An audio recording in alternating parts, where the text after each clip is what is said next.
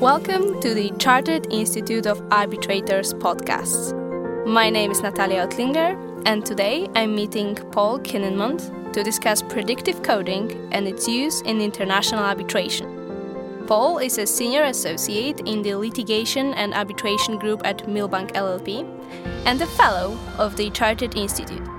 In his practice, Paul specializes in commercial litigation, international arbitration, and regulatory investigations. Thank you very much, Paul, for accepting our invitation. Many thanks for having me, Natalia. International arbitration cases usually require a review of a large number of documents, which significantly increases time and costs. As efficiency is so desired in arbitration at the moment, new technologies may provide some solutions, and predictive coding appears to be a particularly interesting one to watch.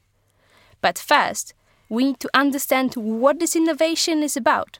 And that's why I'm here with Paul, who agreed to share his knowledge and practical experience of using predictive coding in his practice. So, how did you first come across predictive coding? Some years ago, I defended a large bank in a regulatory investigation by English and American financial authorities. There were several material dynamics in that investigation. First, the sheer volume of electronic documents, which numbered well over 30 million. Second, the regulator's expectations and the bank's conduct obligations to investigate its own wrongdoing comprehensively in a way that could easily be audited. And third, the client's desire for efficiency and low cost. Predictive coding fit the bill perfectly and was especially useful in helping us to decide which documents we could reasonably omit from further consideration. We convinced the financial authorities of its merits realised substantial cost savings for our client, and achieved convincing results. So, how does predictive coding work? Predictive coding is an algorithm that can review and mark documents for relevance in place of lawyers. First, though, someone must teach the algorithm how to code the documents accurately enough. The automation achieved can reduce the number of irrelevant documents for human review and identify quickly the documents most likely to be relevant in a given case. Without the use of predictive coding, lawyers would have to go through all electronic documents returned by searchers to find the relevant evidence. This takes longer and costs more without necessarily improving results. How is predictive coding normally used? There are three ways to use predictive coding that I have encountered. First, and most importantly, it can replace human review to a great extent. Essentially, this involves a senior lawyer with proper knowledge of the case reviewing and marking for relevance a stratified sample of documents, which is usually known as the reference set.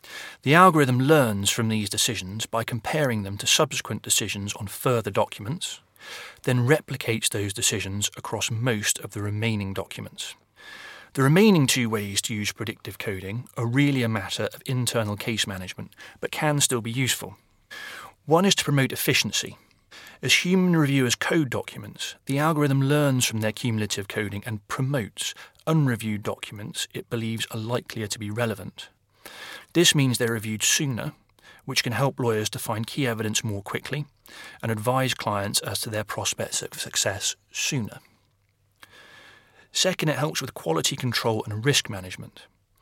As reviewers code, the algorithm records the decisions it thinks should be applied based upon its learning. This happens in the background and does not affect the human review. At the end of the human review, the two sets of results can be compared, and any differences assessed to check for mistakes. Now, of course, depending on the case, these benefits can sometimes all be realised together. It still sounds like a complicated operation. Can you walk us through the process, please? Sure. There are different predictive coding software options on the market, all of which go through slight variations of the stages we'll summarise now. Usually, these stages will be agreed between the parties in a protocol, which can be amended if further electronic documents are discovered or generated between the document production phase and trial.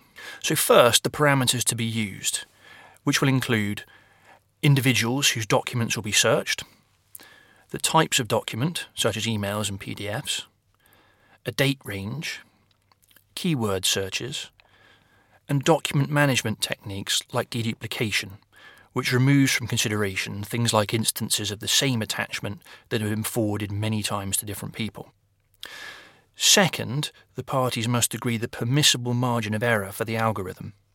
This is crucial because it dictates the precision that must be achieved for decisions on the relevance of documents. The more precision required, the longer it will take to train the algorithm.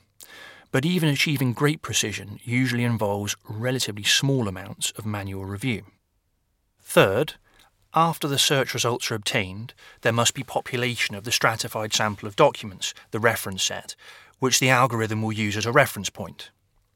The reference set must be large enough to be representative and must contain good examples of both relevant and irrelevant documents, in both cases ideally with several developed paragraphs of text. After the parties have agreed these parameters, the senior lawyer can train the algorithm by coding for relevance the documents in the reference set. Once the reference set is complete, the algorithm generates more sample batches of documents for the senior lawyer to review. As the senior lawyer reviews these further sample batches, the algorithm learns by comparing the new coding decisions against the reference set, becoming progressively more accurate. This process finishes once the coding applied by the algorithm replicates that applied by the senior lawyer to the pre agreed level of accuracy and is then replicated across all search results. And what do we receive as a final result? Well, a good way to visualize the results is to picture a U shaped graph with the number of documents plotted on the vertical axis and the percentage certainty of the algorithm's coding on the horizontal axis. On the left hand side of the U is the hopefully large number of documents the algorithm has coded as not relevant. These documents are removed from further consideration, except perhaps for limited quality control checks.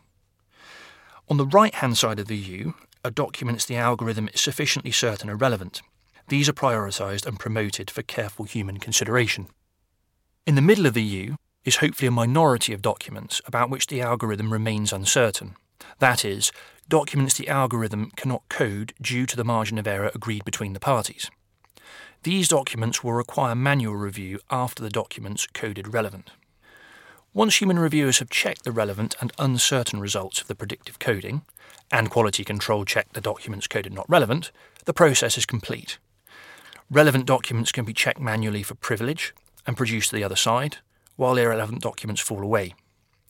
Any issues concerning accuracy can be audited by reference to the processes we have discussed, which are recorded by software. Okay, so if I understand you correctly, then what we are left with is a significantly smaller number of relevant documents for lawyers to review, which seems to be very efficient. Could you tell us more about the benefits of using this technology? There are several benefits, which include first, greater efficiency. Assuming the process we have discussed is performed properly, less manual review is required, meaning greater speed. Second, greater certainty. The replication of one senior lawyer's decisions by an impartial algorithm can be superior to decisions by several junior reviewers whose decisions can diverge. Third, cost saving. The reduction of human review while maintaining accuracy saves clients large amounts of lawyers' fees. Fourth, the results can be audited easily. This means the parties or the tribunal can usually address any problems or make any necessary adjustments during or after document production in good time before trial. Do you think it has more applicability in international arbitration when there is more flexibility with the proceedings than in litigation? In my view, the benefits of predictive coding apply in both settings. In several jurisdictions, active consideration during litigation of the use of technology, including predictive coding, is now mandatory, so the parties may have no choice. This is certainly true in most English litigation following recent changes to the disclosure regime. This shows that predictive coding is well beyond the early adoption stage. It strikes me that international arbitration, which rightly prides itself on efficiency, flexibility, and party autonomy, cannot afford to ignore predictive coding. And what is the current legal status of the predictive coding in court proceedings? Here in England, the courts were slow to analyse predictive coding and expressly permit its usage, but this has changed recently. In early 2017, in the Pyrrho case, the parties agreed that predictive coding was a good idea, but, given its novelty, requested permission from the court to use it. The judge acknowledged the utility of predictive coding in the context of managing huge electronic disclosure exercises referencing the flexibility of the existing procedural rules and the court's discretion. The judge's reasons for endorsing predictive coding were essentially those we already discussed efficiency, certainty, speed, audit trail, and cost savings. A few months later, in a contested application in the BCA case, the judge cited Pyrrho and ruled in favour of predictive coding. Trial in the BCA case came in late 2017, in which evidence found through predictive coding was used. Judgment was rendered in early 2018. Consequently, in most cases, the narrative in England shifted from whether to use predictive coding to how to use it. Less than a year later, the procedural rules governing disclosure were amended and this narrative was carried into them. Although these new rules do not expressly order predictive coding in all cases, they strongly encourage it by saying that the parties must promote the reliable, efficient, and cost effective conduct of disclosure, including through technology, and must consider using software or analytical tools, including technology assisted review software and techniques. This wording encompasses predictive coding, along with other technological solutions, some of which may not have been discovered or tested in court yet. These rules encourage the use of predictive coding in courts. How about arbitration? Are there any legal obstacles that prevent its use in international arbitration proceedings? The short answer is no. In many ways, the existing framework permits and encourages the use of predictive coding. Although we have limited time, let's consider some important authorities, starting with the New York Convention. Now, given its age, unsurprisingly, there's no express mention of predictive coding in the New York Convention. However, Article 5.1d stipulates in relevant part that recognition and enforcement of the award may be refused if the arbitral procedure was not in accordance with the agreement of the parties, or, failing such agreement, was not in accordance with the law of the country where the arbitration took place. This stresses party autonomy, and three conclusions can be drawn. First, if the parties agree to use predictive coding, there should be no difficulties arising from its use at the enforcement stage in signatory countries. Second, party agreement should override any contravening procedural laws in the seat, and third, even if the parties disagree, but the tribunal orders predictive coding anyway, there should still be no problem during enforcement unless the jurisdiction of the seat prohibits predictive coding. And is that likely? No. We've discussed England, and I have not yet encountered a country that prohibits predictive coding, but I would be interested to hear from any listeners who know differently. There is certainly no prohibition in the UNCITRAL model law, upon which many countries' arbitration statutes are based. So, what does the model law say? Again, there is no express mention of predictive coding. The relevant articles are 19.1, which grants the parties freedom to agree upon procedure, and 19.2, which grants to the tribunal broad discretion to decide procedural matters. The commentary that accompanies the UNCITRAL model law confirms this and is encouraging. It stresses the need for party autonomy and tribunal flexibility in our international disputes, and allows tailored solutions to procedural problems. Thus, Article 19 encourages innovative approaches to procedural issues not expressly mentioned in the model law. In my view, given the sheer volume of electronic documents in most international arbitration proceedings, predictive coding is one such innovation. What about institutional rules? Are there any regulations concerning predictive coding in arbitration rules? Well, again, given our limited time, let's take an example the ICC rules, which permit predictive coding.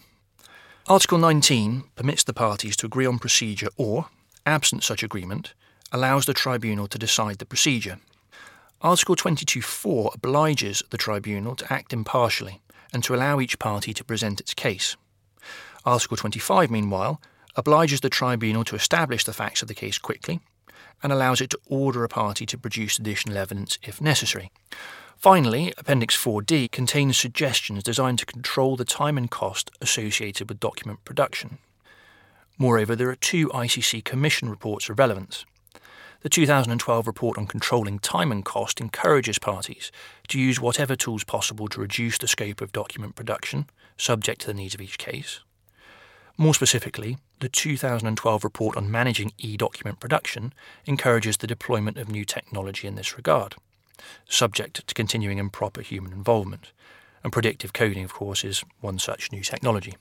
What about soft law? Are there any guidelines or rules which parties may refer to? The two likeliest sources here are the IBA rules and the Prague rules. The IBA rules are encouraging and I suspect the next version will expressly mention predictive coding. According to its preamble, the purpose of the IBA rules is to ensure an efficient, economical, and fair process for the taking of evidence. Article 2.1 obliges the tribunal to consult the parties as soon as possible about evidential issues. Pursuant to Article 2.2, this consultation may address the scope, timing, and manner of the taking of evidence, which includes the requirements, procedure, and format applicable to the production of documents. This should be subject to the promotion of efficiency, economy, and conservation of resources. Now, all of this taps into themes we've already been discussing. Meanwhile, Article 3.3 specifically mentions search terms and other means of searching for documents in an efficient and economical manner, which could certainly encompass predictive coding. The commentary on the latest version of the IBA rules is also instructive. It makes clear that the collection of evidence must be approached in a proportionate manner, bearing in mind the complexity and value of the dispute. It also stresses saving time and cost, and encourages efficiency when searching for documents. This fits with several of the benefits of predictive coding we have mentioned. And what about the Prague rules? The Prague rules are an interesting exception insofar as they expressly discourage document production and e discovery. This removes the need for predictive coding by removing the problem of an excessive volume of electronic documents in the first place. There can be exceptions to this situation, but, in keeping with the civil law tradition, the Prague rules emphasise the importance of known documents relied upon by the parties. My suggestion, however, is that this does not mean there is no place for predictive coding at all in all arbitrations involving the Prague rules. A party must, after all, still identify comprehensively and reliably the documentary evidence upon which it will rely to establish the facts of its case. In some cases, of course, this may be obvious, but in others, extensive searches may need to be undertaken. If so, for internal risk management purposes and for reliable results at low cost, predictive coding may still be useful. What is the human involvement in the whole process? Having heard how powerful and precise algorithm can be, one may wonder whether this technology is going to replace the need for lawyers. Human involvement will remain absolutely necessary. Predictive coding is only one part of the document production phase, which itself is only one part of the arbitration process most of which is unaffected by predictive coding. In fact, the best evidence for continuing human involvement flows from our discussion of the Prague rules just now. Civil law cases with no document production phase still require extensive human involvement. As to the document production process itself, human involvement will also remain essential for at least the following reasons. 1. Initial case analysis to identify issues and potential evidence required. 2 interaction between the parties to agree the document production process. 3. Justification of that process to the tribunal. 4. Interaction with the algorithm provider throughout. 5. Initial document review by a senior lawyer. 6. Quality control reviews and reviews of documents about which the algorithm is unsure. And 7. Checks for privilege and other redactable information. The best way, therefore, to think of predictive coding is as a client enjoying enhanced representation, as opposed to finding a substitute for that representation. And what are the limitations of this innovation? Uh, this is an important question. Predictive coding is not perfect and is not suitable for all cases. Some limitations include, for instance, that a lot of work is front loaded. The issues and sums in dispute therefore need to justify the extensive involvement of a senior lawyer from an early stage. Consequently, predictive coding is not usually suited to smaller cases. Another example is the possible amplification of errors. The ultimate results of predictive coding can only be as good as the senior lawyer undertaking the initial reviews, which is why those initial reviews are so important. That said, given the audit trail, it should be possible to discover errors quite easily. Finally, the parties' agreed accuracy level is important, and there is a balance to be struck, the algorithm must meaningfully reduce the numbers of documents for manual review, but without excluding too many potentially relevant documents. Can predictive coding work on all types of documents that need to be reviewed in the proceedings? Unfortunately, certain documents cannot qualify. Given its nature, predictive coding works best on text rich documents with consistent wording. Consequently, the paucity of text in text messages and chat messages, along with frequent colloquialisms, abbreviations, and misspellings, means such documents must usually be reviewed manually. At present, too, predictive coding does not work on audio data. although there is now software that can transcribe audio data to a high, but not perfect, degree of accuracy, after which predictive coding can apply. Also, although predictive coding can work across multiple languages, separate algorithms will be required for each language. So, if there are only a minority of foreign language documents, it will likely be more efficient to review these manually. From your perspective as a user, is it difficult to use and to teach the algorithm to receive the expected results? Predictive coding is user friendly. I would encourage listeners to use predictive coding whenever possible in document heavy arbitrations. Usually, it is easier to teach the algorithm to identify which documents are not relevant than to positively identify relevant documents. This is because there are usually more examples of non relevant documents than relevant documents. This is still very helpful, though, and reduces massively the amount of human review necessary, often by as much as 95% or more, thus reducing costs. Sometimes, though, a lack of positive results means that search terms need to be amended and refined, or the algorithm retrained. Useful refinements are possible with input from the algorithm provider and or discussions with the other side, depending on the circumstances, but this is a possible challenge that will need to be explained to the client. We should not forget that predictive coding can be combined with techniques such as deduplication to reduce data sets, and with techniques such as visual analytics to hone in on likely relevant documents. I have no doubt that over time predictive coding will become even more effective than it is already, and that other technologies will evolve to interrogate data sets in different ways. This will further reduce costs and improve results for clients, and so free lawyers to concentrate and add value on other aspects of their cases. Thank you very much, Paul, for this comprehensive explanation of predictive coding. You walk us through this very technical and complicated process, which is now, I hope, easier to understand for our listeners. Taking into account the benefits of using this technology, such as its efficiency and reliability, it seems to be a perfect solution to cut the costs and duration of arbitration proceedings. I hope that as arbitrators and counsel become more proficient in using technology such as predictive coding, international arbitration will evolve to better serve its purpose, which is to resolve disputes quickly and efficiently. Thank you once again for your time and great explanation of this topic. Thanks again for having me, Natalia.